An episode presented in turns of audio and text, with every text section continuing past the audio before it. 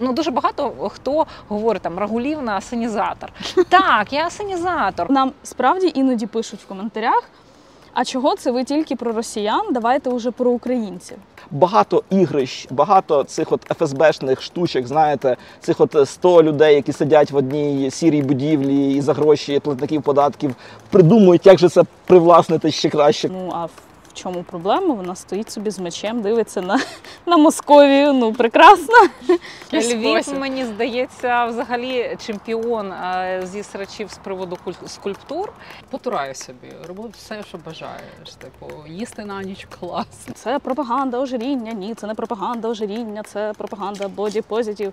Друзі, ми давайте поговоримо про мистецтво. Ну насправді Фейсбук срачі вони ще сприяють розвитку. Твоя культура не маленька. Те, що тобі говорять, що твоя культура маленька, це абсолютно чистіше і псо. Вон там білочка, до речі, вилізла. Білка! А, білка як запорука психічного здоров'я. А, Якщо вона реальна. Я не Ні, підтвердила, вона- що вона вона, там, є. вона там я не підтвердила, це може бути твоя Вона особиста зараз білочка. може вилізти. В цій серії я хочу розвести таку собі кухню ф'южн, поєднати в межах однієї страви дивно поєднуване. Два ютуб канали інтелектуальний бадьорий Культур Тригер і Рагулівна. Хто не знає цю мисливицю на політиків і зірок, за яких нам соромно, і які ще й можливо шкодять Україні. І серія буде називатися Срачі в ім'я культури. У назві теж є трохи ф'южену. Ой! Знаєш, коли до мене на вулиці підходять, кричать жовті кеди. Я уявила, що коли тебе впізнають на вулиці, тобі кричать Рагулівна, хоч в тебе прекрасне ім'я Тетяна, це тебе не ображає. Ні, насправді ні. Е, Ну, по-перше, таким чином я зразу розумію, що ці люди не обізналися, не переплутали мене з кимось. І більше того, за тим, як вони кричать, можна зразу зрозуміти, вони кричать, бо радість, чи вони кричать, бо у них дуже багато претензій. Найчастіше підходять дуже радісні люди, і я завжди кажу, що підходили, не соромилися, спілкувалися, тому що, ну грубо кажучи, це найкращий зріз е, знайомитися з тим, хто де дивиться, і бачити, що це абсолютно різна аудиторія і по віку, і по статі, і по уподобанням. Ну по всьому, і це цікаво завжди познайомитися і почути якусь людську історію. Я зі Львова, де це слово органічне, ну не так рагулівна, як рагуль. І якщо у Львові комусь крикнуть рагуль, то можна розраховувати Деякі на люди реагують, коли дехто реагує, коли е, чують таку сцену, вони дивляться і такі вау, типу, а що відбувається? Тому що ну поза контекстом ніхто ж не, не всі ж знають, що таке проект Рагулі. І я так. Ну, ми стоїмо, спілкуємося, і дуже видно, як щитується у багатьох, що я радісно реагую на слово рагулі, рагулівна, тому що воно не щитується як щось позитивне. Але ну буває. Я дуже багато для себе разів переформульовувала, чому я роблю рагулі. І зрештою, ну я зрозуміла, що я їх роблю для того, щоб для себе в чомусь розібратися. Тому що є певні подразники соціальні навколо. Ти постійно ходиш або дратуєшся, або реагуєш, або у тебе якесь відчуття розпачу від того, що щось є і що тобі не подобається. І е, зрештою, в якийсь момент е, ну часом ще мого терпіння так переповнилося, що я вирішила, що ну почну робити якісь блоги з, цього приводу. Плюс мені хотілося на ринку щось нове створити, хоча я абсолютно була далека від журналістики. Мені здавалося, що я можу довести, що одна людина, яка не з цієї сфери, може взяти, почати копати від паркану до обіду і е, зробити сама на своєму ресурсі помітний медійний продукт. І мені це вдалося. І що я намагалася для себе зробити, це говорити про ті подразники, які привертали мою увагу. З часом я стала чіткіше для себе визначати, що мені подобається, що не подобається. І я даю своїй аудиторії ті відповіді на запитання, які цікавлять мене в першу чергу. Чому мені це не подобається? Чому для мене це Ти це називаєш блогом про агресивний несмак українського бомонту. І не тільки І Там не це- тільки, це зірки і політики. Я дуже люблю твої програми про політиків, як ти їх розчехляєш, розчісуєш, ставиш на місце. Зірки, політики, еліта у всіх е, розуміннях цього слова, тому що ну навіть там мислителі, люди, які е, продукують і насичують ринок думками, лідери думок, да е, я не знаю, актори, кінематографісти, музиканти, все це, все всі ці люди, які на виду, які є орієнтирами для українців, вони можуть потрапити на рагулі, але не тому, що у мене там є якесь ставлення до набору людей. Людей, яких я вважаю рагулями, а інших не вважаю. Ні, вони просто показують певні явища соціальні. Це просто зручний інструмент, на якому можна показати явище. І знову ж таки я наголошую, що в мені є ці риси, які я хочу змінити, і я аналізую себе в тому числі. І в принципі, все, що відбувається в ефірі, це самоаналіз якоюсь мірою, тому що е, я для себе намагаюся визначити, чому щось для мене є подразником, даю відповідь на це запитання і даю можливість якимось чином подумати в бік того, як цього подразника позбутися е, в своєму оточенні або в самому собі. В тебе є коротке визначення терміну рагулі? Що це для тебе? А, Андрій нещодавно, мій чоловік нещодавно дав це коротке визначення. Зараз я спробую його згадати. Ну, е, фактично так, морально-соціальна недорозвиненість. Для тебе рагуль це тимчасова позиція. Звичайно, Це, це не табру на все життя. Це, це змінна і це е, характеристика, яка може стосуватися певної твоєї там соціальної активності, а у всьому іншому ти можеш бути прекрасною людиною, і рагульство тут до тебе не дотичне.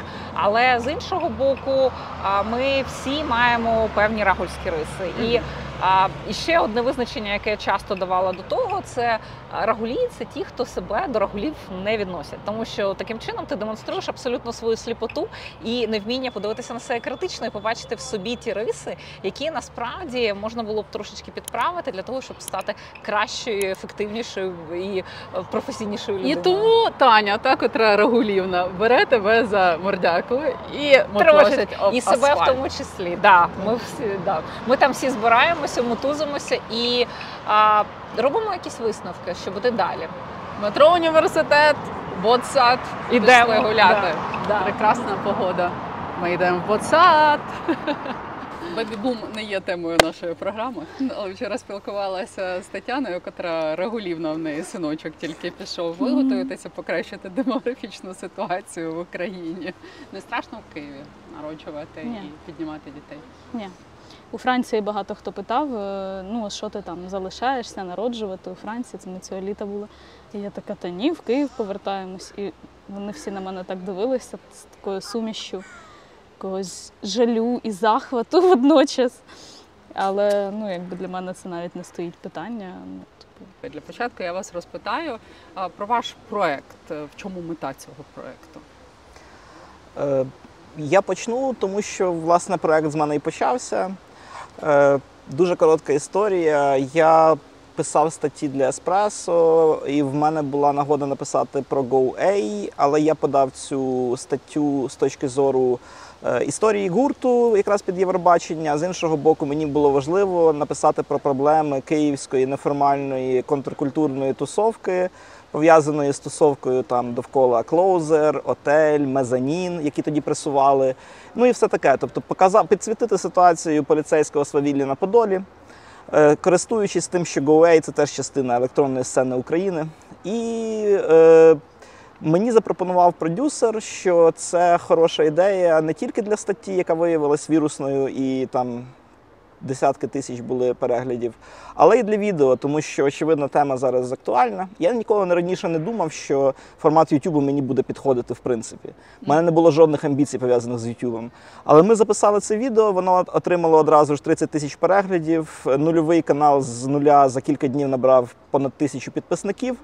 І от це означало, що мости вже спалені, і ми мусимо далі продовжувати. Тому що е, мені, як поетові, як людині, котра пише поезію з 15 років, яка завжди бачила довкола культури певний вакуум і певну таку. Е, Страшенну концентра... е, концентрацію дійсно крутих талановитих людей, але які варяться в своєму соку, яких там десятки, ну можливо сотні. І тут раптом виявляється, що це може тема культури, так чи інакше, з якихось певних боків, може бути цікавою тисячам, десяткам і буквально сотням тисяч людей.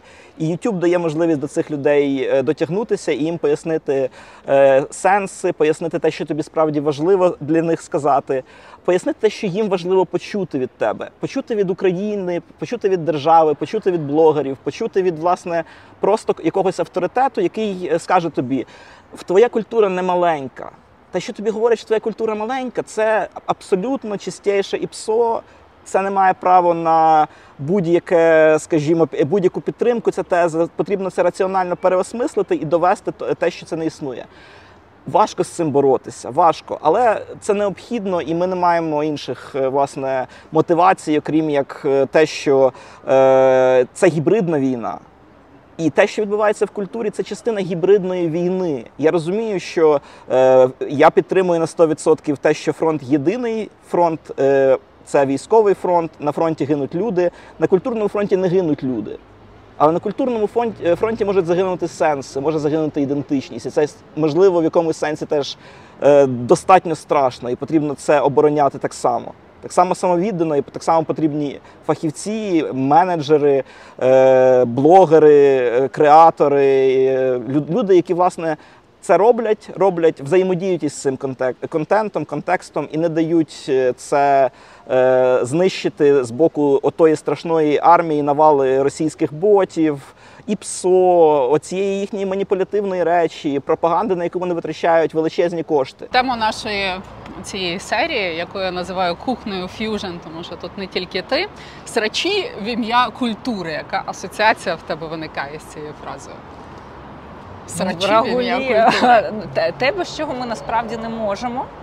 І це те, що дозволяє нам еволюціонувати і йти вперед, розуміти про себе більше, тому що насправді ми е, були дуже. е, У нас було виховане розуміння того, ким ми є, і що таке бути українцем, і що таке Україна, і що таке культура. І ми такий декоративний етнос в межах е, великої сім'ї руского міра для багатьох. І відповідно дуже багато культурних срачів, які відбуваються в Україні зараз, вони пов'язані з пошуком ідентичності нашої, пошуком е, того, ким ми насправді є, а не тої історії, яку нам нав'язали. У нас Дуже багато всього пов'язаного з тим, що ми не знаємо майже своєї культури. Зокрема, я робила нещодавно ефір про українців, е, що е, були переселенцями після Другої світової війни, які роз'їхалися по світу, і, зокрема, про е, мистецький е, український е, проєкт, який випускав журнал української літератури, і всі українські літератори, які виїхали в еміграцію. Я розумію, що я читаю книжку про це і усвідомлюю, що половини імен я не знаю, попри те, що я дуже цікавлюся українською культурою, історією, літературою. І для мене це нові імена. Е, Шанс е, дізнатися про які, якби ми продовжували в Совєтському Союзі, або якби я менше цікавилася, у мене б їх би не було в школі. Ми це не вивчаємо. І відповідно, ми дуже мало знаємо про себе. Ми дуже знаємо мало про тих, хто роблять для нас сенси і робив. І я зараз, повертаючись до цих записів, до цих творів, усвідомлюю, що, по-перше, вони супер актуальні дотепер, тому що ми проходимо всю ту ж війну. Угу. А по-друге, я усвідомлюю, що ми дуже мало знаємо, і хочу якось популяризувати знання про себе в першу чергу через дослідження, по-перше, тих інформаційних маніпуляцій, які відбуваються з нашою свідомістю тут і зараз, стосовно того, що ми не повинні бути агресивними, коли ігнорують наші потреби, мовні там чи культурні, закінчуючи тим, що ми повинні дізнаватися більше про себе, читати, читати, читати, переглядати кінематограф, цікавитися біографіями для того, щоб більше для себе розкривати глибину ідентичності своєї і тяглості ідентичності українця, і бачити багато спільного з тими людьми, які вже давно не з нами, але ми на них дивимося як на портрети на стіні. А нам треба на них дивитися як на таких же українців, як і ми. Мгм, мгм. І повертати до тями тих, хто е, ну, якось збився з дороги і проявив рагульські риси. Е, Повертаючися до теми срачів. Срачі в ім'я культури. Скульптура пишної пані у Львові під назвою Впевнена. Пам'ятаєш це? Е, Ну, це, по-перше, Зачепило Львів мені, це тебе в якийсь Львів, спосіб? мені здається, взагалі чемпіон е, зі срачів з приводу куль- скульптур. І це ж був і Моцарт, був там потім якась е, Біля опери там композиція поставили біля якогось чувака опери. останнім І часом. е, мені здається, що все одно забарвлення цих срачів трошечки завжди інше. Тому що коли говорили про Моцарта, був один настрій.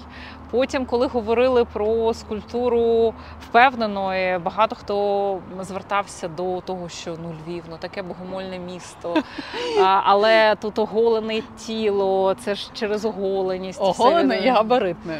Що Оголене говорити не можна, і- я за це відгребу. Так, але За те, що я не Е. боді позитивна, знаєш, що я зробила першим ділом? Я пішла бігати, і я повернула свою рутину пробіжок через день. Тому що мені подобається, коли от мистецтво до мене доносить е, оцю от ідею, що намагайся змінити себе на краще. Працюй над собою, роби що-небудь, покращуй себе. Поки ти живеш, поки ти дихаєш, це завжди можливо. А коли тобі кажуть, з'їж булочку на ніч, випий цю склянку вина, нічого собі не відмовляй, ти прекрасна така, як ти є, нічого не треба робити. Це мені не заходить, тому що мені здається, що життя не про це. е, ну, Бувають ти знаєш, моменти, коли мені треба здається, розслабитися, я- але оця впевнена мене наштовхнула на пробіжки. Ні, у мене, у мене взагалі абсолютно не таке. У мене якраз протилежне до твого а, підхід а, насправді і, і в цій ситуації, і в ставленні до цієї роботи, тому що я взагалі не побачила. В цьому для себе поштовху або далі розжиратися, або далі там е, і Розпасатися. займатися розпасатися собою. Тому що ну насправді е, і у мене навіть е, трошки алергічна реакція на ідеальність в мистецтві, тому що тут у мене зразу заходять ці спогади про радянський соцреалізм, про комсомольців, таких от е, абсолютно іконічних і канонічних. І ти на них дивишся, і а, ти розумієш, наскільки е, це вишколена і фейкова картина світу, яка не відповідає реальності. А ми все таки живемо у світі абсолютно різних людей, різних типажів. І насправді ем, е, цінність мистецтва мені здається глибиною подразнення того, хто на неї дивиться. Е, Видається, що якщо тебе подразнило, то е, отже Мистецтво е, є, є, є, є, є той поштовх, який мистецтво мало зробити. Е, І з приводу саме цієї скульптури я нічого, здається, не говорила в регулях. Хоча у мене було до, до того був випуск, коли був про Моцарта. Я багато говорила і говорила про те, що а чому ви не обговорюєте, наприклад, скульптуру Чорновола з трьома сосисками замість Мгм, пальців. Тому що ну, вона е, зроблена в ну, такому. Не дуже переймалися тим, щоб це була якісна скульптура. І е, в знову ж таки я звернулася до Антона Проненка, тому що він як мистецтвознавець е, може краще, влучніше і з більшим бекграундом оцінити певні скульптури. І він мені дав декілька прикладів і сказав: ну подивися, ну от Бандера, ну це ж скульптура Леніна. Ну він стоїть, от цей плащ розвивається. Мгм. Це ж естетика Леніна, вона перейшла просто в Бандеру. Ну не може так бути, щоб українське мистецтво, яке говорить про українця, там такого е, символічного для декількох поколінь українця, але зображує його абсолютно тій же естетиці Леніна. Ну не може такого бути. Мгм. Але ніхто про це у Львові чомусь не обговорює. А всі обговорюють Моцарта, який є подразником, тому що для людей це думка, яка є неочевидною. Вони дивляться на цю роботу, вони не можуть для себе осягнути, а чому ця робота а, може бути значимою, і подивитися на неї з різного ракурсу, і подумати про біографію цієї людини, і знати історію цієї скульптури. Це просто все свіжіше. Так. Війна, як каже психологиня Лариса Дідковська в наших ефірах, легалізовує агресію і поділила все на чорне і біле. І от, власне, все, що відбувається під час війни, воно саме так і забарвлено, немає напівтонів. І е, в нашій крайній з нею програмі вона казала, що дуже добре, що є Фейсбук, і та внутрішня агресія може вийти в список Абсолютно. сирачів з маловідомими, малознайомими, ну не маловідомими, І головне не людьми. особисто, коли ти можеш перейти до якоїсь такої стадії, що ти не готовий себе стримувати. А тут ти намагаєшся спілкуватися, добираєш. Ну насправді Фейсбук срачі вони ще сприяють розвитку, тому що це не діалог вживу, коли ти кидаєшся, е, ховаєшся фразу за фразою. Ти можеш відслідкувати переписку, подивитися, де над тобою маніпулюють, проаналізувати діалог. Можеш добрати якісь формулювання, які є влучними, як тобі здається, подумати на цю тему. І насправді це просто привід е, подумати.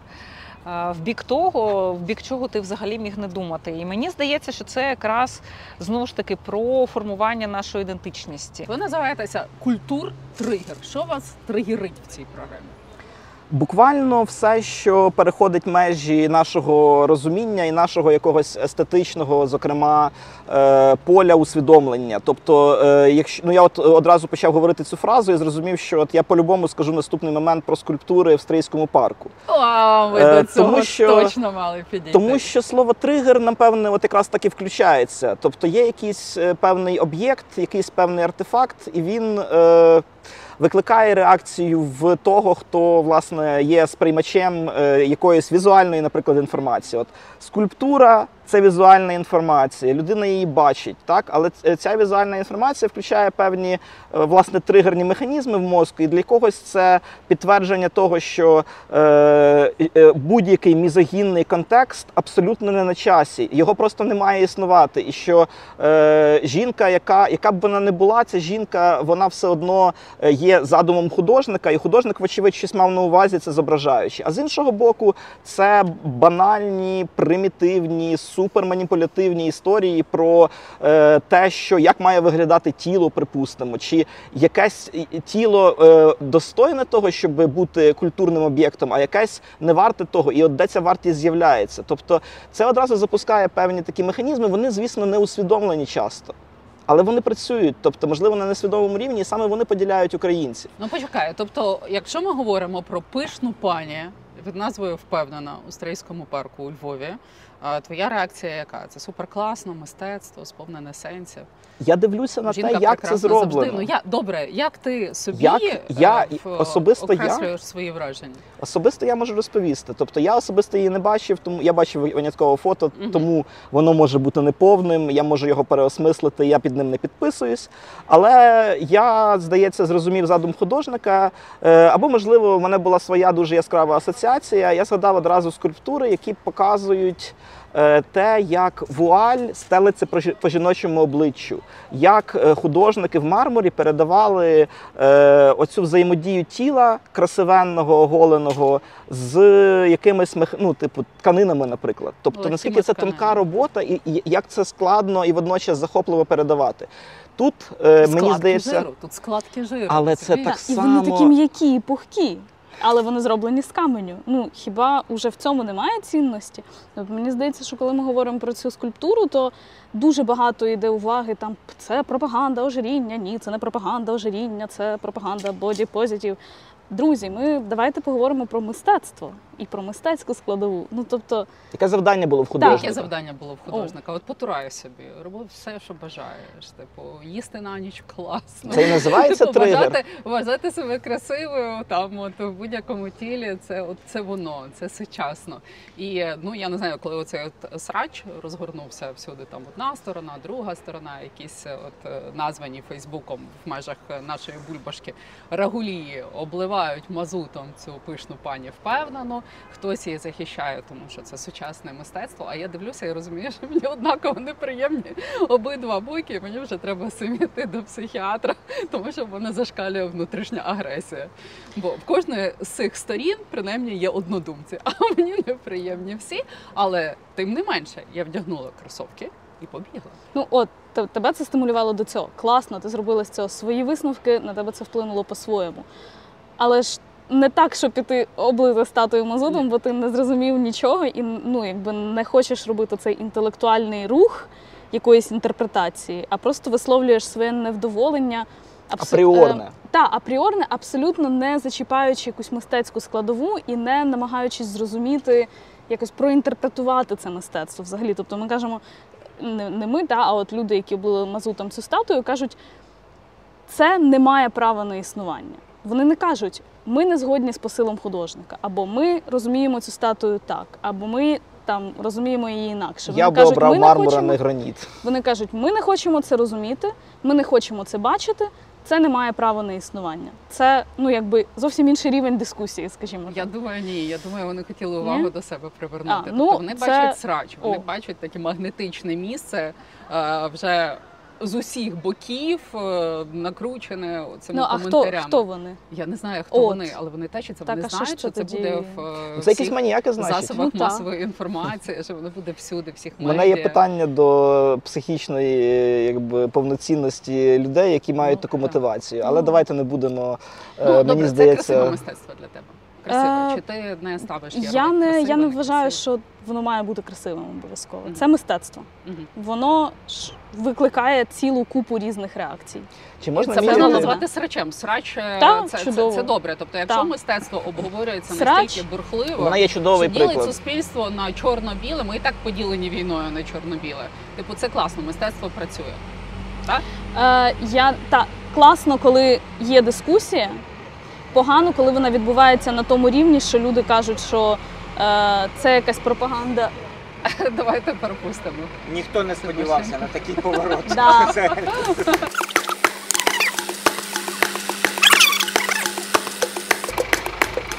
Ось так, е. Е, Повсякденність втручається в креативний процес. Це просто градус розмови підвищився трохи. Знаєш, Так. моя агресія накладається на ваш такий от хороший, правильний, високий. І притягує ось цих от е, Якісь явища. притягує срач. Так, повертаємося до пишної пані, Так. яка називається впевнена. Можна, можна. Мене є Можна. просто. Е, я насправді от сидів і думав щодо е, впевненої, так. А ви хочете е, знати, яка, е, які картини Енді Ворхола потрапили до е, сороківки найбільш ну, типу, найдорожчих картин у світі? Там три картини Енді Ворхола. Одна з цих, е, одна з них це Шавлієва Мерелін, якась там Шавлієва Мерелін. Тобто ну, це шовкографія, але вона була одна з найперших, я так розумію, в цій серії, тому це вважається прям ну, якби ринкові обставини і все інше. Я не буду там концентруватися на як це утворюється прайс на картини, але менше з тим. Інша це е, 11 Елвісів. Тобто теж е, цікавий такий саморуйнівний концепт, так? Е, ну, але оце це поп-зірка. Але одна з цих робіт, це, е, якщо я не помиляюсь, вона звучить приблизно як е, срібляста аварія, якась там е, жахлива автокатастрофа. І це буквально зображення е, трупів, які лежать у е, розкоро- розкороченому після аварії кузові авто, певним чином, мистецьким чином оброблена. Тобто це буквально зображення людських тіл, тобто те, що Фейсбук би зараз заблюрив, розумієте? Тобто, і це мистецтво, це входить в топ 40 е, творів мистецтва найдорожчих, і це мистецтво створене українцем, е, окей, американцем, але українського походження Енді Ворхолом. До речі, це теж цікавий, е, цікава е, обставина. І от де е, як в такому контексті виглядає впевнена. Уявіть собі, якщо поставити поряд е, супервизнану, супердорогу роботу, яка показує людську розчленьонку, е, тому що він вибрав цю фотографію для того, щоб зробити мистецький твір, який в нього асоціюється, наприклад, з батьком, який рано помер. Правильно? Тобто, ця вся мистецька, справді величезний конгломерат сенсів, які бувають у серйозних митців, і впевнена, так уявіть собі, який конгломерат сенсів може бути е, в художника, про який ми з вами дізнаємося, можливо, років через 60, е, після того як раптом е, всі зрозуміють, що це був розквіт української культури, і ці е, скульптури справді справили якийсь серйозний вплив. Наприклад, можливо, років через 5 ми зрозуміємо, що ситуація довкола Стрийського парку і впевнений був одним із найбільших тригерів, який запустив в Україні справжню систему мистецької освіти яка би переконала людей вірити, цікавитися і досліджувати особисто як е, елемент хобі і зацікавлення серйозне мистецтво. Таке цілком можливо зараз в Україні. Якраз зараз в Україні таке цілком можливо. Тобто ви вважаєте, що впевнена запустила якийсь процес, Можливо, можливо, його ще Моцарт запустив. якого ми ще не знаємо. Цілком.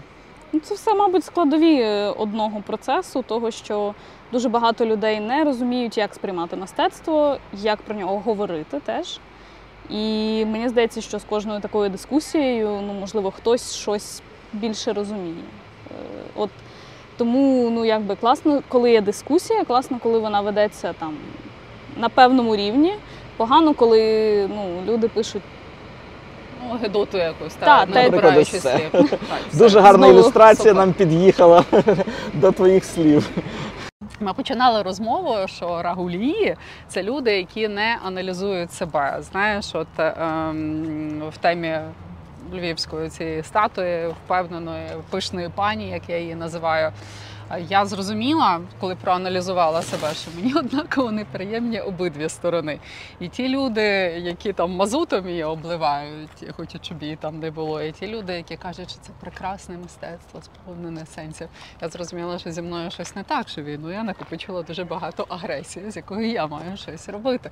Тому що принаймні в кожного з цих таборів є однодумці. А я не люблю їх всіх.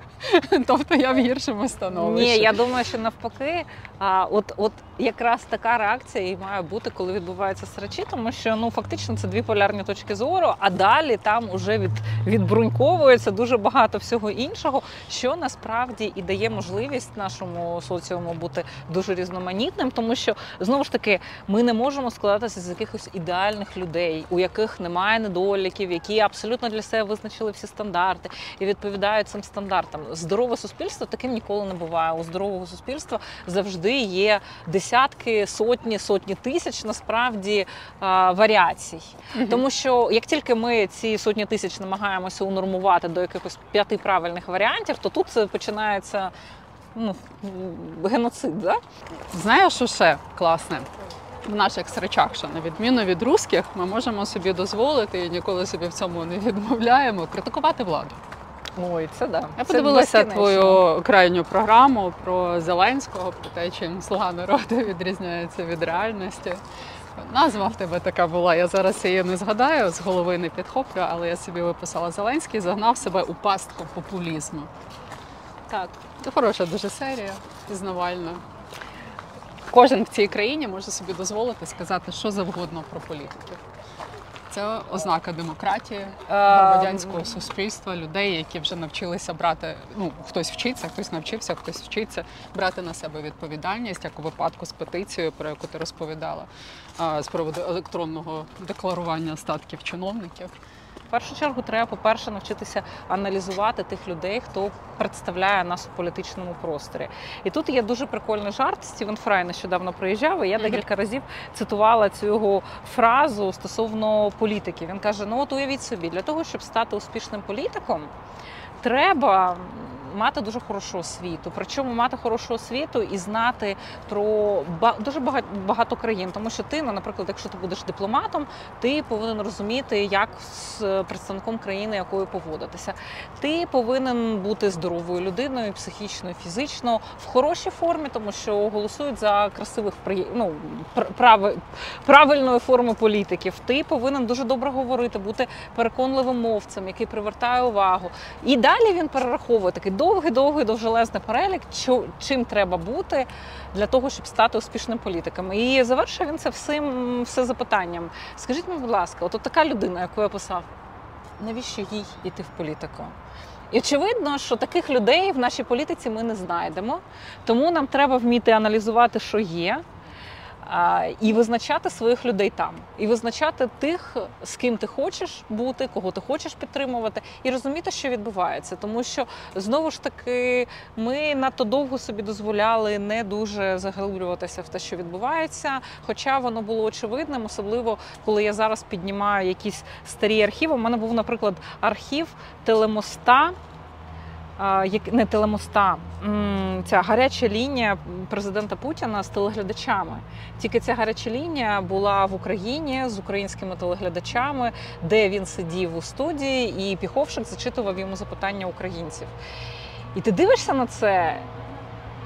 І такий, якщо поза контекстом, ти взагалі не розумієш, що відбувається. А коли ти додаєш до цього, що контекст це відбувається в понеділок, а в неділю будуть вибори президента між Ющенком і Януковичем, і він 10 разів говорить під час цього годинного ефіру голосуйте за Януковича, то ти розумієш, що ну в принципі навіть ті, хто зов- зовсім поза політикою, мали б розуміти, що відбувається. Тим не менш, ми дуже дуже довго закривали на це очі і е, ну. Це- Володимирський собор підтверджує кожне твоє слово. Чути дзвони? Чути. Так. Так. Ну, це якщо ти переглядала цей старий архів, ти побачила, як е, сильно ми виросли, який квантовий стрибок ми здійснили з тих часів, коли Піховшик на українській землі щось питав в Путіна. Не те слово. Ну але Піховшик був з нами досить довго. Насправді ми його аналізували в наших ефірах, присвячених по телевізору сказали. Вони називались так, прямо по мене, телевізору мене сказали. це його лук е, в пілоточці. Е. Ну, да, да, це називається ем, День Побєди пропахне чим-то Так, другим. Коли я чую піховщик, я згадую його в пілотці. Абсолютно. Ну, це той День Побєди. Ну, фактично, що вони робили, вони. Знову ж таки витягали ту е, совітську рускамірську балалайку, на якій грали, і приваблювали собі ту аудиторію, яка хотіла повернення тих часів, тому що їм підмінили свою власну ідентичність Мгм. на ідентичність общної.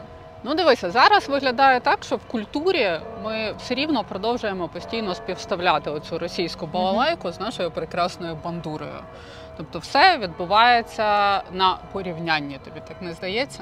Що ми не вони, вони в нас вкрали, в нас все по-іншому. Ми європейці, а росіяни зовсім інакші. Ну тобто, це от протиставлення, воно нас зближує. Це дуже тісний зв'язок, все ще. Я можу сказати, що це знову ж таки вихована історія. Тобто нас виховали у тому, що ми є якимось нерозривним процесом. І це дуже схоже на сепарацію від батьків. Але в жодному разі я не хочу сказати, що Російська Федерація має стосунок до батьківства. Вона просто виховала в нас таке сприйняття. Це вихована історія, це не пов'язано ніяк з нашою е, з, з нашим справжнім розвитком. У нас просто ця навчена прив'язка до російського е, видресирована. Ми, от як у ті собаки Павлова, насправді, у яких слина виділяється, тому що а, Росія дуже багато на це поклала. Он там білочка, до речі, вилізла. Білка! А, білка як запорука психічного здоров'я. А, Якщо вона реальна. Я не Ні, вона- що вона вона, там- там є. вона там я не підтвердила, це може бути твоя вона особиста зараз білочка. може вилізти. А грубо кажучи, ми можемо брати е, звичайно частково. Ми можемо брати українські фігури, які пов'язані з тим, що ну там Шевченко його дуже часто люблять приплітати фігури, типу Арістовича Баумейстера, і говорити про те, що українцям треба бути вдячним Росії за те, що Брюлов викупив Шевченка, йому дали можливість розвиватися і творити. А з іншого боку, я читаю Самчука, і Самчук каже: ну давайте так, у нас протиставляють Шевченка і Пушкіна. Да? Так давайте подивимося на освіту Пушкіна, на соціальний статус Пушкіна, на можливість, яку йому давала імперія, і на Шевченка, який, в принципі, вже зрозуміло було його шлях, коли він розмальовував пташечками хати і вчився у п'яного дяка. Так ну давайте порівнювати, хто кому що дав. Ні, дивись, я не про це. Я не про це. Я не про сепарацію якусь підліткову. Я напевно більше про процес розлучення. Є щось, що в нас е, е, роками, століттями крала Росія, і тепер нам треба відділити. Так. Як в казці про попелюшку, там гречку віджита. І Нам ми треба розділити своє і чуже. Так. І поки ми не пройдемо цей процес, у нас буде зберігатися щільний зв'язок з Росією. Тому що Абсолютно. ми постійно на неї приречені озиратися, поки ми це не поділили і не сказали чітко, що немає ніякого Рєпіна, є Ріпін. Ріпин. Так, абсолютно. Гоголь український і в різних питаннях е, Ну, от, схожих Довженко так український. Якщо говорити про е, знову ж таки Дзигу Вєртова, е, його київський період був визначальним, а зовсім не московський. Попри те, що Дзигу. Вєртова знову ж таки Росія собі забирає і так далі. Так, ми повинні все це визначити, але це ж не відбувається отак. От за порухом пальця вийшов там. Я не знаю, Зеленський зачитав перелік людей, сказав, все тепер це українці, це наша культура, тому що пересічний українець він насправді дуже мало знає як про свою культуру власну і про розуміння. Ми, ми повинні зробити це не тільки на якомусь рівні загального знання про Україну. Ми повинні це зробити знайомим кожному школяреві. І ми можемо сказати, що це відбулося з війною. Оцей сплеск. Інтерес до історичних програм, до культурологічних програм. Ми Багато ютуб каналів виникає. З таким змістом люди це дивляться, величезні перегляди. Я бачила по 100, 200, 300, по мільйону переглядів. Ну, історичні тисяч. канали, просто історичні канали вони просто переживають абсолютний бум інтересу до себе, тому що українці нарешті. Отримали можливість подивитися на оптику своєї історії з власне української оптики, а не з оптики, яку писали в імперських підручниках, і, і так далі. Знову ж таки, якщо говорити про культуртригер, вони розбирають маленькі нюанси, які складають ну просто такі маленькі мозаїчки всього пласту української культури, тому що ну неможливо її оглянути дуже швидко і ресурсом двох людей, які з великим ентузіазмом, але ну роблять цей продукт. Ми зараз все це проходимо і вивчаємо і вчимося по-перше, вчимося сепаруватися. А по-друге, після цієї сепарації, мені здається, буде наступна стадія, і ця стадія буде байдужість. Коли у нас не буде больових точок, тому що зараз дуже багато больових точок, як пов'язаних з війною, так і з образою на те, що у нас стільки всього було. У нас це все забрали. У нас забрали взагалі розуміння самих себе і знання про самих себе. І зараз ми це віднаходимо, і воно, звичайно, дуже у нас сильно болить, тому що це подразник. Тобі постійно е, здирають шкірку з цієї ранки, яка ніби загоїлася, а ти знову усвідомлюєш, що те, як ти бачив світ, воно абсолютно не таким є. І через це дуже багато болю, дуже багато ем, якихось негативних е, ставлень, е, там тої ж ненависті, роздратування, відчаю. Але як тільки ми проживемо цей досвід, як тільки ми до кінця його перевернемо на свою користь, в цей момент прийде байдужість. Я переконана. Все поділимо, все пропиш- пропишемо, що наше, Да. що не наше, що російське забирайте собі, а це наше ми не віддамо. Коли це буде в наших підручниках, коли ми так будемо виховувати своїх дітей, то воно відпаде за непотрібністю. І е, ем, ти зробила мені величезну приємність, е, приємну несподіванку, коли е, прорекламувала жовті кеди в себе на каналі. І власне це ти цитувала програму з е, психіатром е, Романом Кечуром, львівським Мгм. психіатром, який сказав, що ненависть е, об'єднує навіть більше ніж любов. І щоб перемогти Росію, нам спочатку треба дуже розіслитися, а потім збайдужіти. Я думаю, До що речі- зараз ми проходимо оцей етап, коли ми дуже розізлилися. Нам це потрібно для перемоги, а потім нам доведеться збайдужіти. Але збайдужіти можна тільки вирішивши оці внутрішні питання.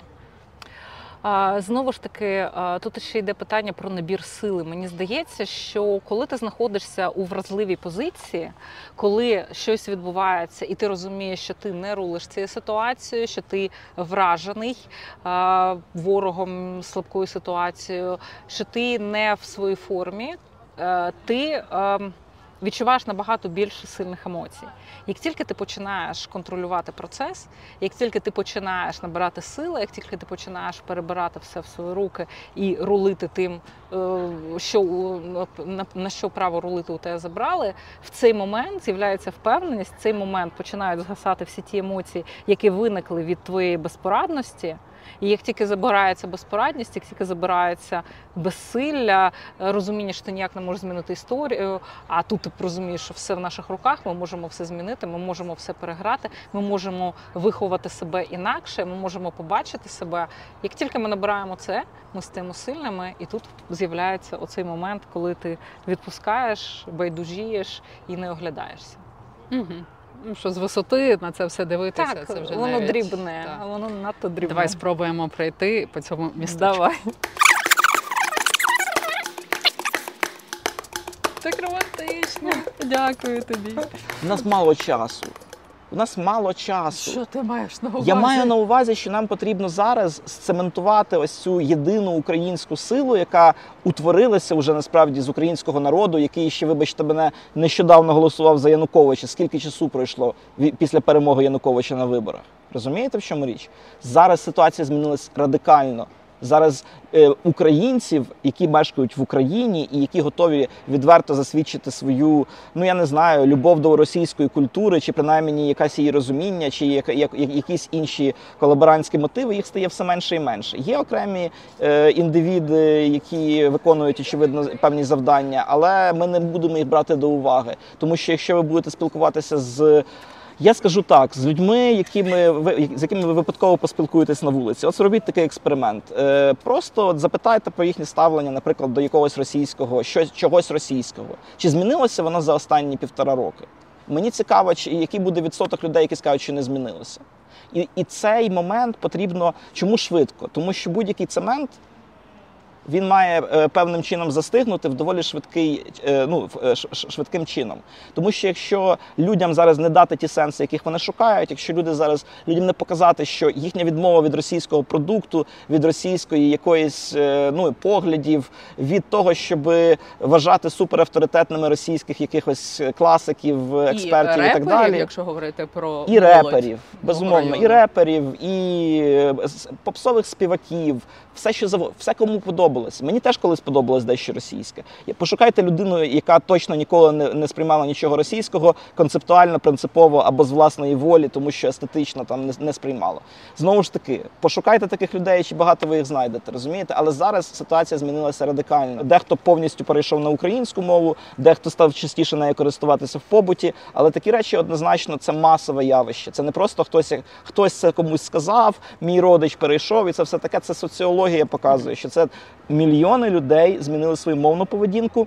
69% українців стали частіше цікавитися історією. Це факт зафіксований на березневому опитуванні е, соціологічному. 69% українців це практично.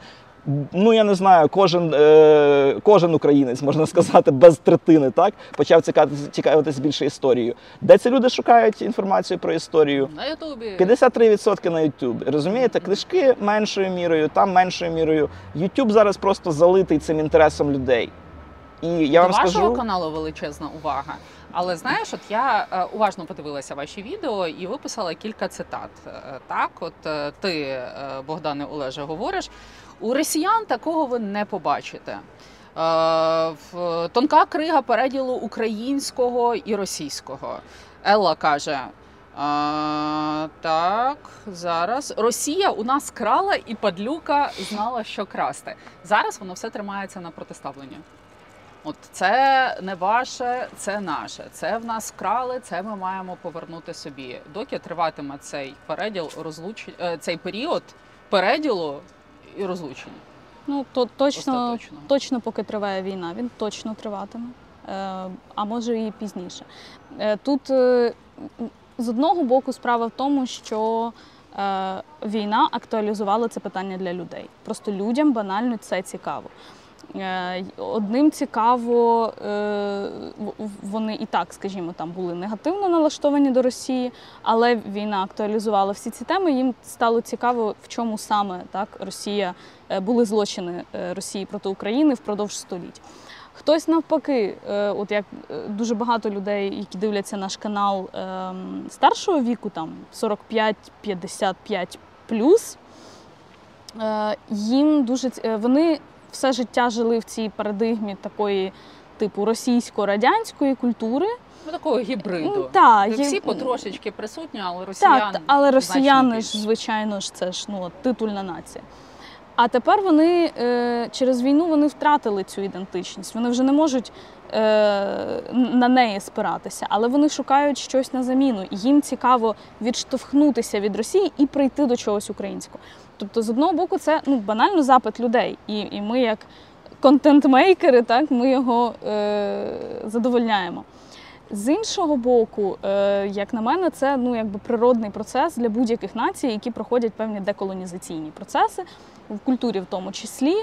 Е, ну е, такі обставини, якби, якби Росія всі ці століття не нав'язувала себе нам, не намагалася нашу культуру підім'яти під, під себе, присвоїти її частину, іншу частину задавити, ем, привнести своє щось на наші землі і накласти його тут як от зразок і еталон. Якби всього цього не відбувалося, ми би не мусили відштовхуватися від них, правда? І ділити. І ділити. Так. Ну, такі обставини. Е, я розумію, про що ви говорите, бо нам справді іноді пишуть в коментарях. А чого це ви тільки про росіян? Давайте уже про українців. Ну так, але друзі, такі обставини. Ну, коли Я- ти розлучаєшся, ти маєш поділити Окей. майно. І це майно має бути поділене. Але психологи говорять, е, що ненависть прив'язує навіть більше, ніж любов. І е, для того, щоб справді розлучитися і перемогти остаточно, треба спочатку дуже сильно розізлитися, а потім збайдужіти. Так. Вона Ну, дуже багато емоцій навколо це- Росії це і точно. всього того, що з нею. Ну і вибачте, а як ви збайдужієте до Росії, якщо Росія продовжує лізти до нас? це Ну, точно. просто розізлитися, Да ми би раді перемогти, а потім збайдужіти. От, ми би раді збайдужіти. Я особисто хочу забути на, на все життя про, про існування Росії і росіян, але вони самі про себе нагадують. На жаль. Про росіян в тебе теж є класна фраза, я виписала. Ми маємо зосередитися, щоб хороших русських у нас тут не з'являлося. Поки що їх в тебе достатньо багато, багато, і так. я захоплююсь твоєю потужною нервовою системою. Ти переглядаєш їхні ефіри, щоб потім щось про це розказати. Мене не таке не вистачає, наприклад. От у мене вже зараз, до речі, етап байдужості до цього, попри те, що мене можуть тригернути якісь речі, як історія з шаурмою і назвою шаурми Буча, Бучер, Мгм, там і так далі. Вони ни- ніби граються з цим, і ну якісь речі все одно ображають і тригерять, тому що ти. м, Знаходишся в іншому просторі, в більш травматичному, і взагалі у нас зараз ну складно бути в абсолютному дзені, спокої і ставитися до всього з байдужістю. Але зараз, коли я аналізую те, що у них відбувається на інформаційному ринку, я навіть ну. Мені навіть з точки зору ремесла вже не цікаво дивитися, як вони це роблять. Настільки воно виглядає дуже примітивним порівняно з тим, що відбувається у нас. Є для цього слово топорне. Абсолютно. Причому, що ти розумієш, що це люди з кращою освітою, тому що, ну, грубо кажучи, у Кісільова Євгенія, да? Угу. а, не один рік освіти. Ми не знаємо про його неофіційний вишкіл і е, багато років досвіду на найбільш оплачуваних е, посадах в інформаційному просторі Російської Федерації. І водночас ти розумієш, що невеличкі youtube проєкти створені просто на калінці, е, переграють м, людей, що заплили а, жиром нерозуміння того, як працює інформаційний простор зараз. І я дивлюся і розумію, що це величезні кошти, які влиті в те, щоб ця система далі продовжувала працювати, і вона працює ліберальна, не ліберально. Все одно це коштує дуже дорого. І водночас я бачу абсолютну втрату зв'язку з реальністю у цих людей, і я бачу, що вони навіть не намагаються працювати на власне суспільство і робити хоча б якусь мінімальну трансформацію, щоб це суспільство зберегти. Вони продовжують їх штовхати у прірву абсолютного нерозуміння і невідфільтровування того, що відбувається з Росією насправді. І я тільки можу це схвалити, і тому що це прискорює величезні катаклізми в тому суспільстві. Ну, дивися, просто щоб подивитися їхній ефір якийсь. Ти тяжко видихаєш, заварюєш собі каву. Ні, ні, ні, я не дивлюся так. Я не дивлюся так. Я вмикаю на два, ну помножено на два швидкість. А, тобто вони вже швидко говорять. І по-друге, найчастіше я взагалі можу там мити унітаз, а воно щось там лялякає. Тобто, грубо кажучи, це або прасую, або перебираю якісь речі. От у мене, до речі, з відключенням світла найбільша претензія була в тому, що я, коли народилася дитина, для мене спосіб відпочити був прасувати, тому що це ну, найтупіша фізична праця, яку ти відключаєш і просто щось прасуєш. І мені так це подобалося. Мозги Коли я відключати світло, для мене це була драма, тому що я перестала прасувати. А для мене це було таке А, ти зрозуміла, що твоя нервова система під загрозою. так. І я почала ну, мити унітаз, наприклад, миєш унітаз, там треш В його, темряві. там цей. А та й все одно, ну вже ж купили всі ці лампи. І а воно, паралельно... знаєш, подібне до подібного притягуєшся, Да, да, е, да. притягується, ти маєш унітаз і думаєш, що так якраз треба Я послухати спеці... русських. Та, і я спеціально їх вмикала для того, щоб, ну, по-перше, воно було якось е, співзвучно тому, що я роблю. Тобто ти знаходишся в цьому процесі. Ти вже ти в принципі, ну дуже багато хто говорить там Рагулівна асенізатор.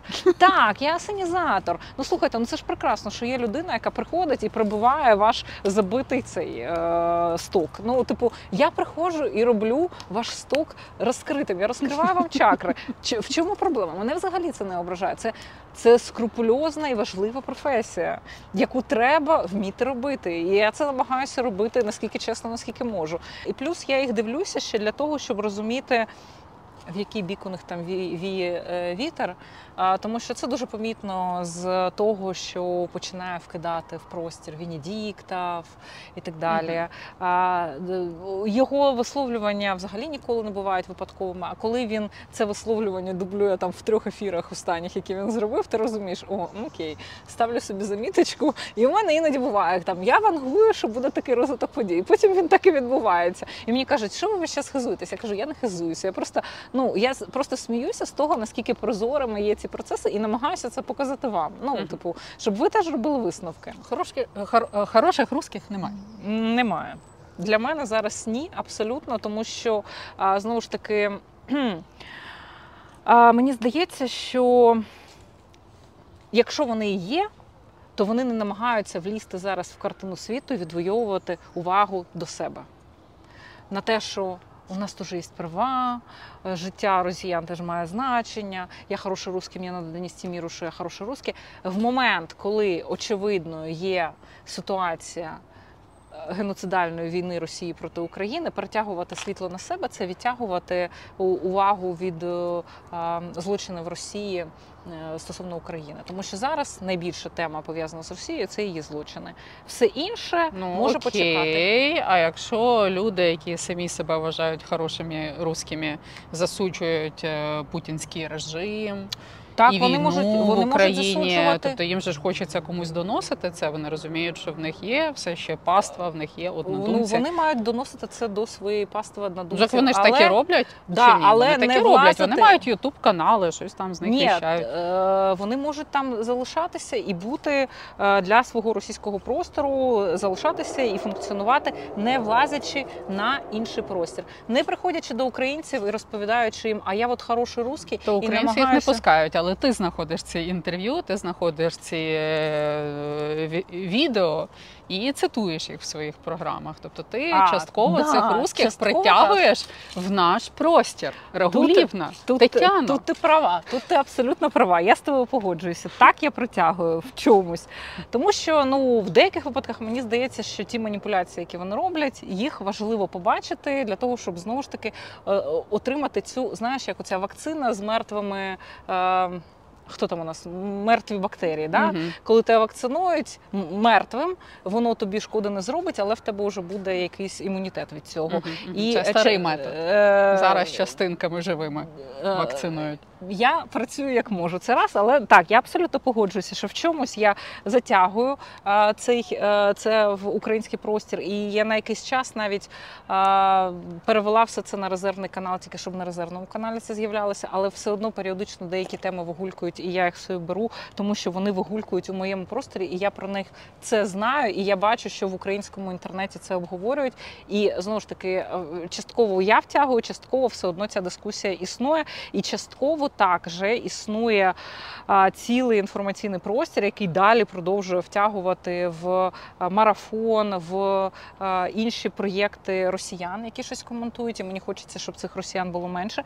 Плюс друга моя велика претензія до росіян, і вона от якраз була е, ну, першочерговою, коли я почала. Про це говорити 10 метрів тому. Це присутність росіян на міжнародних платформах, де вони з радістю розділяють Нобелівські премії з українцями. З готовністю, і більше того, вони будуть готові приймати Нобелівські премії, навіть якщо українці відмовляться. А краще, якби вони відмовилися, і вони дуже часто, в принципі, заради цього і тримаються за ці ці премії. От ось ця присутність у світі, мовляв, ми найбільше жертви, ми найбільше жертви. От цього я їм взагалі не можу пробачити. Ну, типу, ребята. Ти сказала, що ти русським не можеш пробачити, то що вони на міжнародних майданчиках щось там вернякають. Як у Львові кажуть слово, варнякають. А, десь е, в когось з їхніх а, в, є в них така. Господи, як її звати? Шульман Єкатеріна. Угу. Вона має свій канал, і там обурені російські ліберали ставили їй питання, що як же ж це так, що росіянам всюди затикають глотку. От вони хочуть донести свою правду світові, яка полягає в тому, що вони проти Путіна, проти, проти війни, співчувають українцям, а їх не хочуть слухати. І мені сподобалося, що саме ця от росіянка, Екатерина Шульман, їм сказала: ну зараз в світі така тенденція, що типу ми імперці вічно намагаємося вилізти на сцену і комусь щось доносити. А нам кажуть, що ви сядьте і слухайте, що будуть говорити вам пригноблені вами народи. От е, російське імперське мислення полягає в тому, що вони справді вони не хочуть сидіти в залі і слухати, що ми їм будемо говорити про наші проблеми. Вони хочуть бути на трибуні і нам розповідати, що вони нам співчувають, що вони все розуміють, що в них тиран, і вони разом з нами очолять цю боротьбу проти нього. Я І це імперське мислення. Я дивилася ще е, інтерв'ю, яке робив з Тімоті Снайдером інший русський ліберал. І він намагався отримати від Тімоті Снайдера відповідь, що е, у них немає імперського мислення у росіян, що все вже давно пройшло. Е, І на етапі, коли хороший русский сказав про питання української культури, що ну ми ж хотіли їх культуру улучшити, у нас же ж культура лучше, ніж у них. На цьому Тімоті Снайдер сказав: ну от в принципі і довели те, що довести те, що вони імперець, неможливо. Ну тому що тому що вони постійно вважають, що вони можуть краще українцям пояснити те, що відбувається, і найбільшими жертвами є дійсно вони, а не будь-хто. Що роблять зараз лідери українських думок? Вони все таки намагаються розпилити українця стосовно того, ким він є. Ну як у Самосюка, ти українець чи гівно? Ну і грубо кажучи, воно ж е, дійсно відображає це запитання реальність, тому що ти українець. І цікавишся з тим, ким ти є, ким був твій, твій дід, чому ти на цій землі, чому ти себе а, заносиш до українців, а не до когось, чому ти ніяка різниця. Ну от зараз а, дуже багато відбувається оцих сувів а, в шоу-бізнесовій, тій же самій ну, поп-культурі. Давай так, поп-культура. А, коли ті, хто творять поп-продукт, ставлять запитання, які українці дійсно мають собі поставити. Як так вийшло, що зараз ми починаємо ненавидіти те, що колись любили. І чому ми це колись любили, не усвідомлено, що це чуже, а про своє нічого не знали. Е, З'являється, ну от я один із одна із пісень, яку я згадувала в останніх ефірах Аргулів, це от пісня Алекс Джаза Hate Speech. І він там говорить: я ненавиджу зараз те, що колись любив. Що він любив? Російський поп-продукт, який він слухав, не усвідомлюючи, що він нічого не знає про про поп-продукт український. А зараз він досліджує своє, робить своє і дає українцям ті сенси, які їм варто осмислити. В Росії цього не відбувається. В Росії не дають росіянам ті сенси, які зможуть їх підштовхнути наперед. Їх тільки закріплюють в тому, що вони жертви і що весь мір проти них. Ну, в принципі, балалайка незмінно грає на трьох струнах ту ж саму історію. Угу. Ми цю балалайку будемо згадувати і так е, ну, порівнювати з бандурою, як я вже казала, поки триває війна. А після перемоги ми перейдемо на якийсь інший рівень. Як ти відчуваєш, от коли ти перестанеш тягнути русських е, в свої ефіри? Ну зараз це потрібно робити, я вважаю. Тобто ми маємо показати, в чому ми різні для тих, хто ще не зрозумів, або має достатньо внутрішньої агресії і хоче на щось її вилити. Тобто зараз це терапевтична штука і дуже потрібна для відділення себе. От е, є в тебе відчуття, що після закінчення війни цього вже не треба буде робити? Ну, я думаю, що після закінчення війни нам дійсно треба буде зосередитися на самих собі і на тих сенсах, які роблять нас сильнішими і роблять, е, ну, дадуть нам поштовх вперед. Ну, знаєте, ми не прогнозисти для того, щоб передбачити, скільки триватиме війна і скільки триватиме цей синдром, скажімо, справді поділу. Розумієте, які механізми включаться після нашої перемоги, колективного, скажімо так, е, доброго янгола цієї планети, який мусить знищити цю гідру і так далі. Знаєте, по-перше, залежить від того, наскільки ми знищимо цей імперський шовіністичний дух і е, влаштуємо запобіжники, які, скажімо, будуть якимось чином цей дух коригувати. Це може бути і, вочевидь, контрольований розпад цієї нові, ну, старої, але оновленої імперії. Так, це може бути, припустимо, е, якась демократизація примусова, але головне, що примусове, розумієте? І цей процес мусить супроводжуватися здоровенними величезними репараціями, і, зокрема, повертанням культурного культурної спадщини. Тому що Україна має право, абсолютно повне право в межах академічної науки і багатьох інших моментів, що важливо, легітимізувати свої, скажімо так, як це зазіхання, знаєте, вони в агресорів. А в нас це абсолютно е, чітка е, наша спадщина. Ми можемо це ну, довести, починаючи від починаючи від е, Михайлівського Золотоверхого, частини якого до сих пір виставлені в Росії, хоча вони не мають жодного права на взагалі, навіть я не знаю, пов'язуватися з цією, як, як яким боком взагалі це їхнє. Так, це ж зараз новобудова. В радянські часи там тенісні корти були. Так, але власне, коли е, підривали Михайлівський, у нас є про це сюжет. Коли підривали Михайлівський, познімали е, мозаїки і фрески. І якось так сталося дивовижним чином, що їх частина опинилася в Росії, в російських музеях, Третьяковці, в Петербурзі. Їх якось так позичили на виставку, а потім просто не повернули. Так ви- І так досі І так вони дуже там з і виставлені. Так. Мгм. Е, Тобто, допоки ми все це не повернемо додому, Інформаційно це потрібно повертати вже зараз. протистояння триватиме на культурному рівні так само. е, та, і цілком імовірно. Або, ну, Мгм. так, кажи, кажи. Мені я був би щасливий знімати зараз винятково сюжети про, скажімо так, от я не знаю, який може бути запит, чому ви знімаєте про росіян, да? Типу про етнічних е, українців, етнічний, е, якби е, етнічна непогрішність, яких була доведена. Що ви від мене, очікуєте? Що якщо Микола Пимоненко звучить прізвище як українське Пимоненко, і якщо там Ілля Рєпін русифікували українця і воно звучить російською, то мені про Рєпіна знімати не потрібно, хоча він насправді Ріпін, а знімати потрібно тільки про Пимоненка, Ярошенка, якого, до речі, теж привласнюють росіяни, там Крамського, який російською звучить як Крамской, хоча він крамський, очевидна річ, тому що слова крам просто банально немає в російській мові. Це не їхнє. Ну якби очевидно. Ну це, це речі очевидні, да, але ясна річ, вони там 100 років, 200 років розказують нам, що це такий великий русський художник, що аж немає куди дітися, який пише Ріпину в Париж, який е, пише салонних красавиць е, в Парижі. Е, ти зі своєю, я скажу це, ви потім запікаєте. Ти зі своєю хохляцькою кров'ю. Чому ти пишеш французьких кокоток? Пиши те, що тобі національна культура дозволяє. І що зробив Ріпін? Що він написав, що йому національна культура дозволяла? Портрети українок. От вам питання, чому один звертається до іншого, ти зі своєю, так би мовити, кров'ю, знаєте, це як. Е, е, е, В Америці є N-World, да, то в українській е, хав. Ну тобто не можна це вимовляти, але українець, очевидно, річ звертається до іншого українця, показуючи йому, що там ти відбився на якісь речі. Але водночас в них була якась, знаєте, спільна з е, цими великоросами е, імперська російська ідентичність, яка шліфувала для них оцю неможливість е, автономії і самостійності України. Це було тоді неможливо. Тоді ніхто нічого по суті серйозного там перевіреного історією не міг робити в той час, і тому вони обирали інший спосіб самоідентифікації, інший спосіб опору.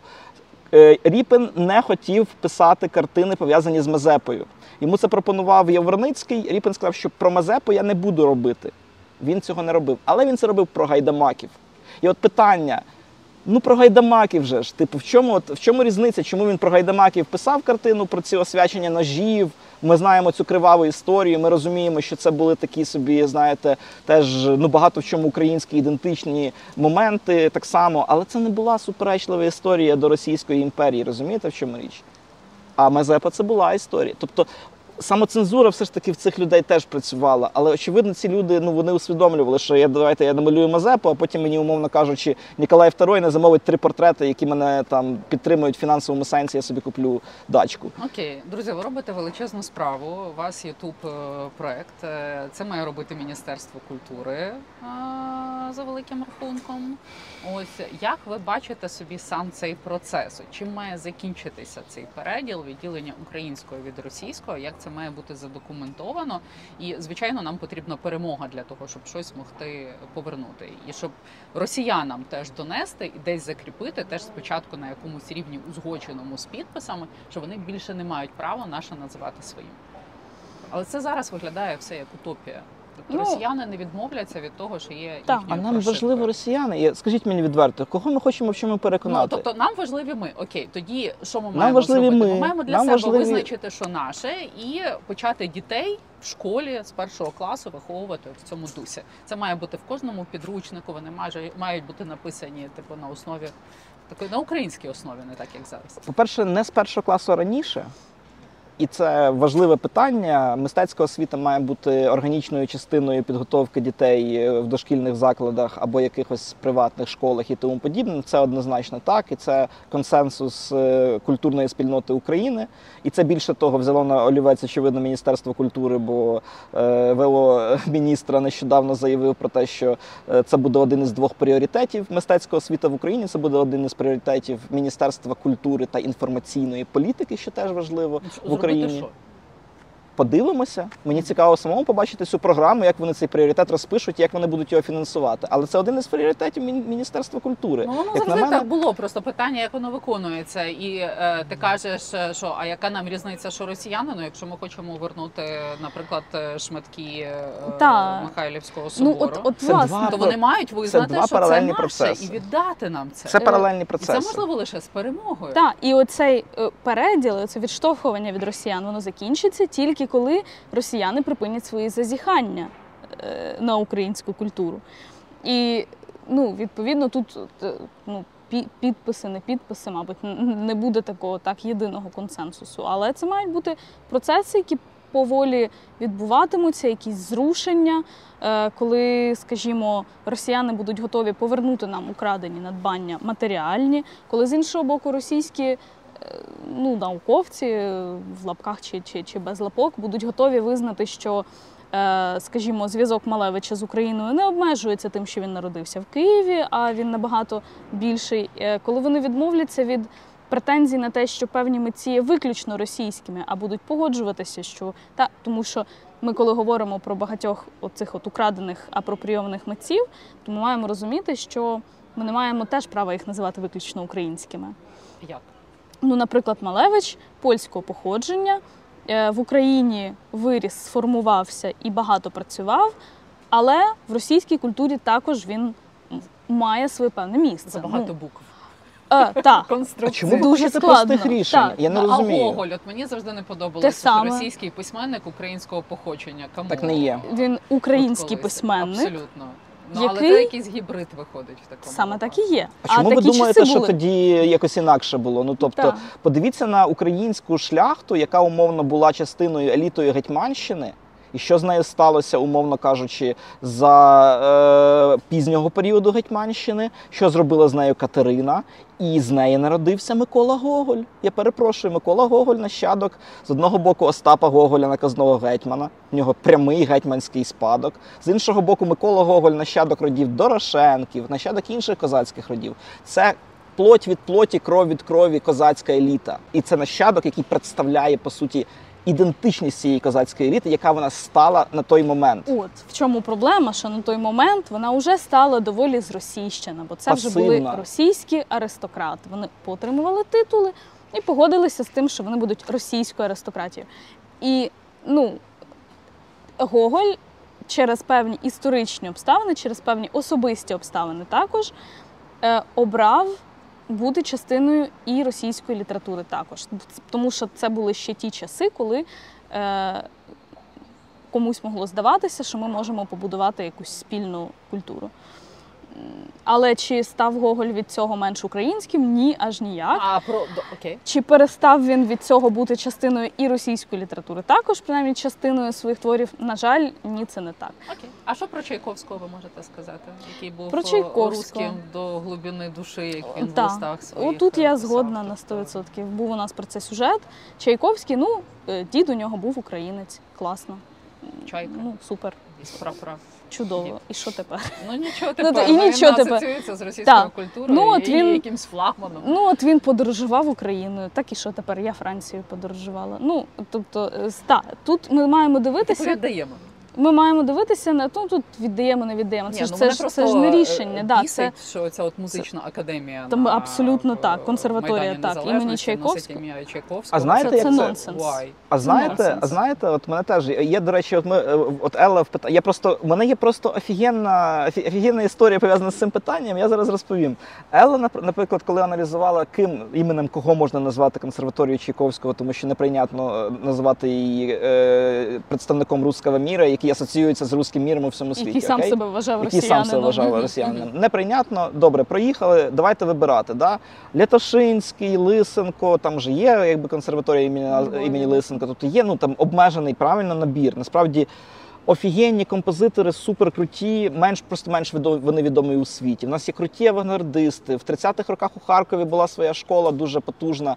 В нас є це все. Просто воно не розпіарене. Про це мало кому відомо, і тому воно мало кому що скаже. Китайці не приїдуть учитися в консерваторії, названо прізвищем, е, ну умовно кажучи, якогось не- ноунейма. Але, але у нас несподівано є композитори, про українське походження яких практично ніхто не згадує або не прийнято про це говорити.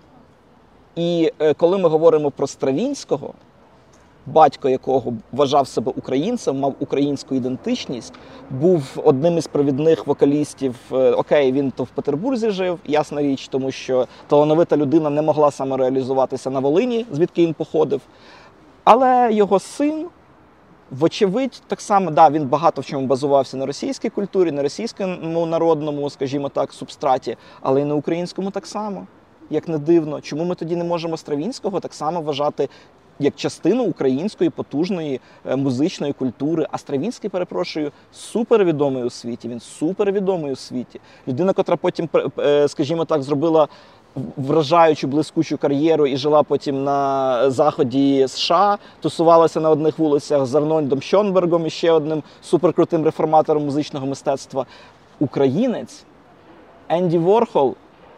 Окей, він був не приїдуть вчитися в Україну. Чому? Якщо це комерційне Сві- пояснення того, чому Чайковський Ну. залишається Ну, у нас. Ну так, вона є. Вона є. Ну, Це один це смішно, основний дуже аргумент. Це Ні, смішно, Я думаю, що да. це основний аргумент на публіку, а оці от старі Ну, викладачі так. вони прив'язані до Так. імені Чайковського. Коли ви чуєте срач в ім'я культури, які у вас виникають асоціації з цією фразою? Срач в ім'я культури. Я дуже за. Мені здається, чим більше провокації зараз, яка затягує більшу кількість людей в цей вир, які можуть е, е, подумати щось про щось. Е, Про якийсь твір мистецтва, наприклад, або про будь-який артефакт пов'язаний з культурою, наприклад, про статую соцреалістичну е, е, родини матері, так, яка теж специфічним чином увійшла в українську культуру, наприклад, ставши елементом пісні гурту Зев'йо, ну і багато чого іншого. Це, це вже елемент нашої, знаєте, повсякденної культури, е, безліч плакатів з неї все інше. Чи варто її руйнувати? Ну я не знаю, розумієте, це дуже складне питання. І чому це складне питання? З одного боку, це артефакт радянської доби, однозначно і абсолютно, абсолютно. З іншого боку, це вже символ Києва.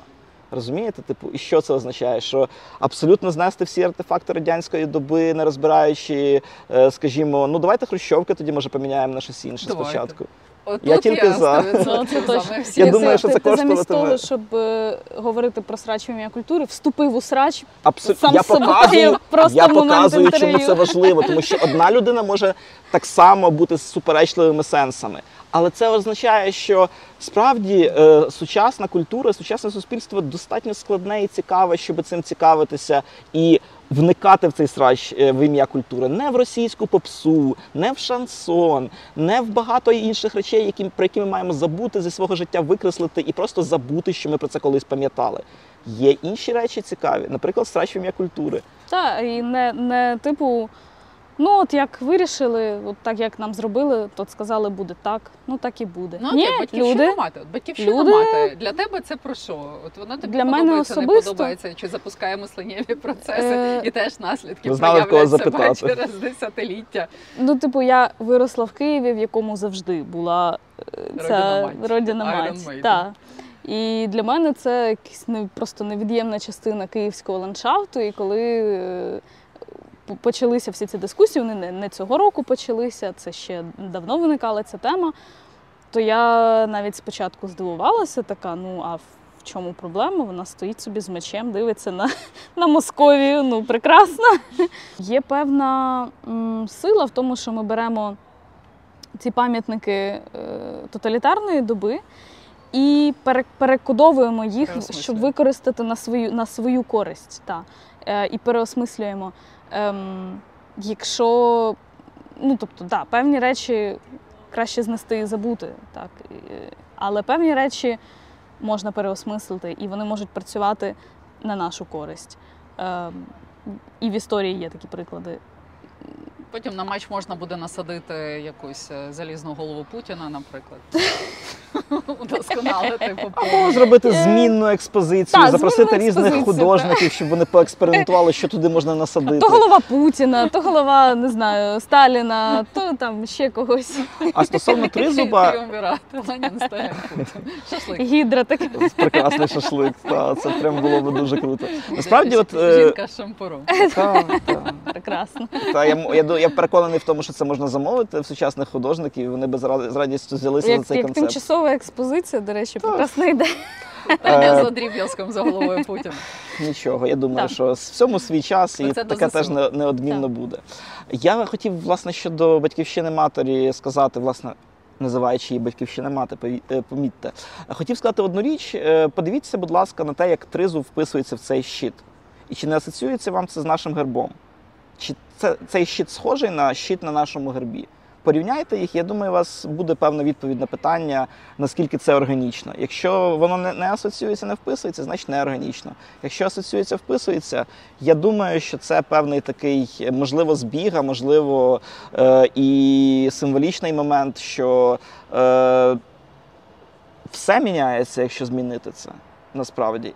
Немає такого, щоб ти поставив тризуб, і всі такі, ну ви знаєте, тризуб там не виглядає. Давайте е, типу просто вважати, що це невдалий експеримент. Це вдалий експеримент. Це однозначно вдалий експеримент. Я скажу більше, цей вдалий експеримент треба е, закріпити, е, деконструювавши е, медальйони на станції метро Вокзальна з усіма цими е, революціонерами, муравйовцями і якби коцюбинськівцями.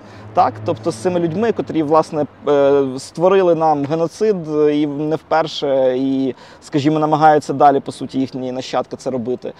Це потрібно знести. Тобто я не, розумію, чому ми зупинилися на такому символі. Ви що думаєте, що через станцію метро вокзальна мало людей їздить і це все бачить? Мало людей, мало дітей запитує, мама, чому в нас е, красноармієць е, на станції метро вокзальна? Я теж хочу бути красноармієцем, але що вони хороші. Але До знаєте, я їхала до вас на інтерв'ю на метро і приїхала не як раніше на станцію метро Дружба народів, а на Звіринецьку. І це приємно не приїхати на Дружбу народів.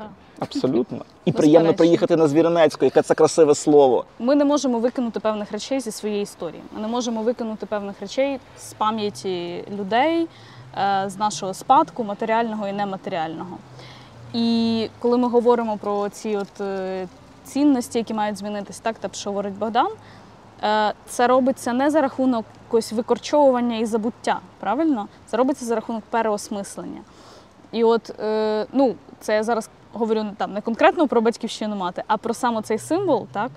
Що оце і є ось це переосмислення, коли ми не можемо чогось забрати, але ми можемо його е, переосмислити і пам'ятати, але з усіма контекстами. Пам'ятаєте, як досвід? Так, ми не можемо там викинути з української літератури імена Рильського і Бажана.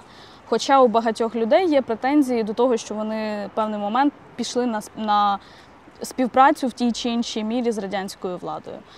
Але разом з тим їхній спадок ми не можемо викинути. Це важлива частина нашої культури.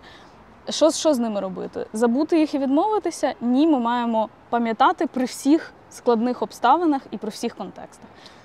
Те саме Стус аналізував тичину. Чому Стус аналізував тичину, а не, наприклад, якогось справді видатного е, генія, який, е, скажімо, е, їх було достатньо в українській поезії, покруче, ніж тичина в рази. Так? Чому Стус обрав для предмету аналізу тичини? Хоча, знову ж таки, Стус це людина, котра, очевидь, дуже багато. е, ну, е, вона бралася винятково за речі, які її справді дуже сильно чіпляли. Тобто він не мав багато часу, він не мав багато можливостей, але він все одно взявся за тему тичини. Тому що для Стуса Тичина був показником того, як українець, як українець, який досяг дуже багато в національній культурі. Це один із фундаторів нашої модерної поезії. Його вірші ну це вірші світового рівня насправді. Тобто ми тут можемо на 100% сказати. І як цей Тичина, поет світового рівня, що з ним сталося як наслідок, скажімо, того, що совєти його зламали. Ну по суті, вони е, спричинили ось це, знаєте, е, мутацію поетичного таланту. Інші приклади є. Бажан.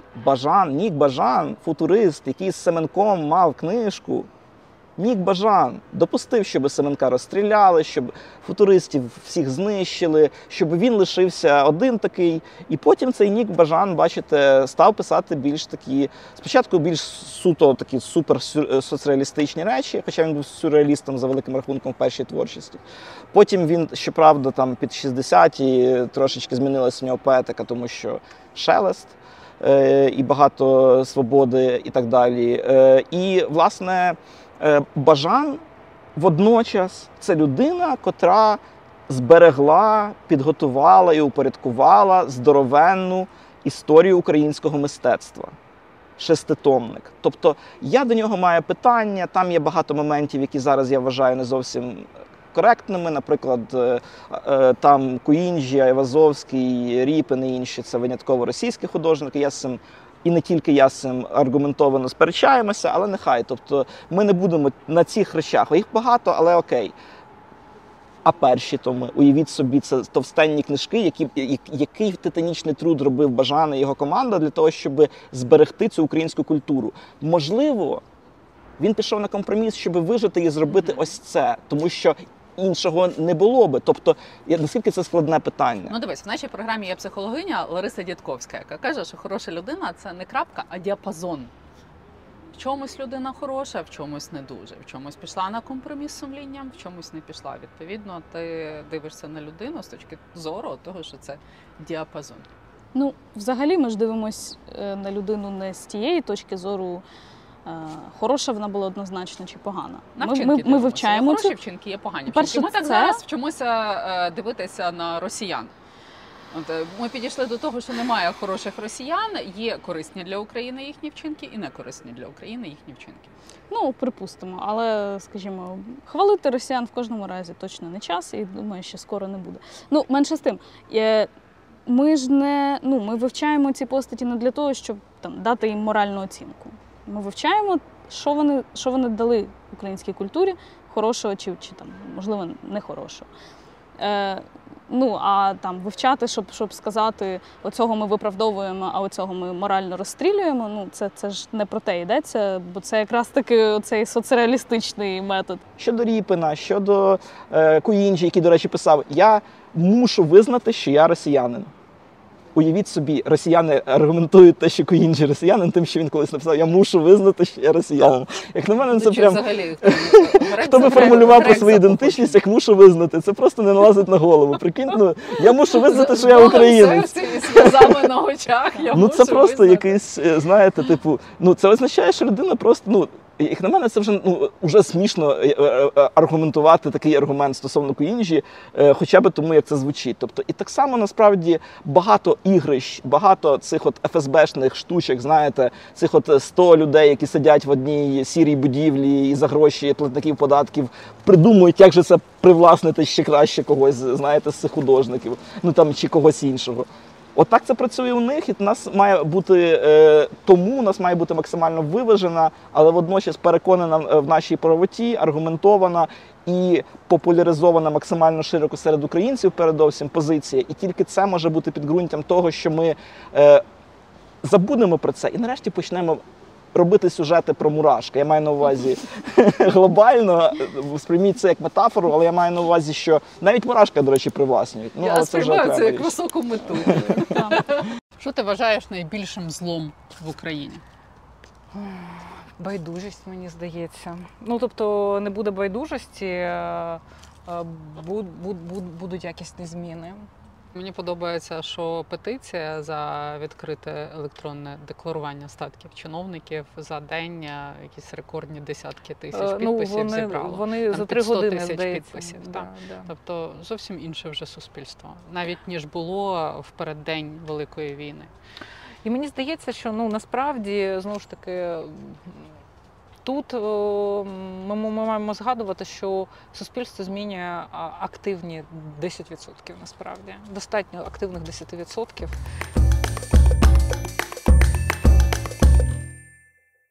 Ми коли з чоловіком познайомилися, ми перший рік подорожували за кордоном, а потім сидячи на синевирі, через рік після знайомства сіли згадувати і робити топ е, з топ 3 міста, в якому в яких ми побували за цей час, де нам найбільше сподобалося. І от наша поїздка у Львів і на синевир це було топ 2 а ми їздили там в Норвегію, в Барселону, там ще ну коротше, ми так ну нормально поїздили, але Синевир і Львів були першими. І я така: вау, типу, так давай по Україні їздити. І ми почали їздити дуже активно по Україні. Причому, що просто приїжджаєш узбережжя Миколаївської області і їдеш по узбережжю, чи там Рожеве озеро. Так, поїхали на, да, да, на Боже, як, як я сумую за тими місцями і не знаю, що від них навіть І залишилось. е, мені теж лячно уявити, Яке було третє місце, третій пункт твого списку. А, ой, це я вже це я, це я вже не згадаю. але мені здається, а, мені здається, все-таки а, все-таки. По, по відчуттям, там настільки найгарні. е, е, Знаєш, це ж не про ти прийшов візуал, якийсь отримав і такий все. По Це щось дуже відчуттях. особисте. Як так. ти туди приходиш, Ну, Ну насправді на Синевирі, наприклад, там була гора. Одна недалеко ми зупинялися. Я кажу, я хочу на неї піднятися. Андрій каже, ми на неї три години будемо дертися. Я кажу, от дивися, я тут бачу, а там такий ж- жолобок, по якому просто коли дощ стікає вода. Це не троп, не, не, не тропа, стежка, не стежка, клай. нічого. Я кажу, я от зараз от по цій штуці піднімуся. Він каже, це не стежка. І ми, коротше, отак от починаємо дертися по цій горі. Я як дурна. Я просто я розумію, що я зараз вже видихаюся. Ну ми якимось за 15 хвилин ми піднялися. Ну реально, я засікала час. Ми піднялися на ту гору, потім я 30 хвилин там сиділа, віддихувалася, і у те вже краєвид. І от ці відчуття, ну того, що ти собі подарував такий досвід, що це твоя земля і ще і все. От за відчуттями. що я журналіст, і я заточена на відповідь. Так, Львів, Синевир, е, третій І, пункт. скоріше за все, це Норвегія була. Ну, тому що там теж там ці фьорди, і ти просто. Е, е, е, плюс Норвегія дуже дуже за темпераментом мені підходить, бо вони всі такі. Ну, всі такі Нордично. нордичні, да. І я якраз в той бік теж схиляюся. Давайте підіграємо Тані, ті, котра Рагулівна, і хочу від вас почути, в чому різниця між культурною людиною і рагулем. Добре, я скажу. Е, ну, як на мене, культур... е, різниця принципова полягає в інтенції. Чи хоче людина, чи цікавиться людина взагалі чимось, крім от якихось нижчих базових потреб е, так званої піраміди Маслоу? Чи вона взагалі прагне перейти на ці вищі щеблі? Чи вона прагне задовільнити е, зацікавленість у самоповазі? А для цього треба щось зробити, за що тебе можуть люди поважати. Чи зацікавлені ці люди в тому, щоб е, якось е, актуалізуватися, робити щось креативне? Чи є в них ось цей е, вихід на подальші щеблі? Чи в них він відсутній? І вони на цьому рівні безпека плюс жратва, вони законсервовані і вони просто нічим іншим не цікавляться. Ну окей, розваги, ну ще якісь моменти, там сексуальне задоволення, ще щось таке. А от люди, які шукають, які намагаються досвіди примножувати, аналізувати, розуміти, що і чому їм подобається або не подобається, сприймати інші думки, прислухатися, е, розуміти, намагатися критично осмислити ту інформацію, яку вони отримують, зокрема естетичну інформацію. І зробити це з цього певні якісь е, або висновки, або життєві рішення, або зміну особистої поведінки, або зміну поглядів. Тобто людина, яка живе вже от цим, е, що я описав, вона і є, напевно, культурною людиною. Тобто, а людина, яка сама собі обрізає перспективу росту, ну я не знаю, інша інакше як регулем її назвати, напевно, не можна. Ну і я би тут ще додала, що важливо в цій інтенції е, бути чесним із собою, тому що. Ну, як це не парадоксально і не абсурдно може звучати, але навіть у культурі і в культурних різних галузях є люди, які займаються цим для того, щоб або десь там грошей стирити, або просто самоствердитися і досягти якихось титулів і звань е, без е, власне основи, та не створивши нічого конструктивного. І тоді це виходить така ну профанація культури.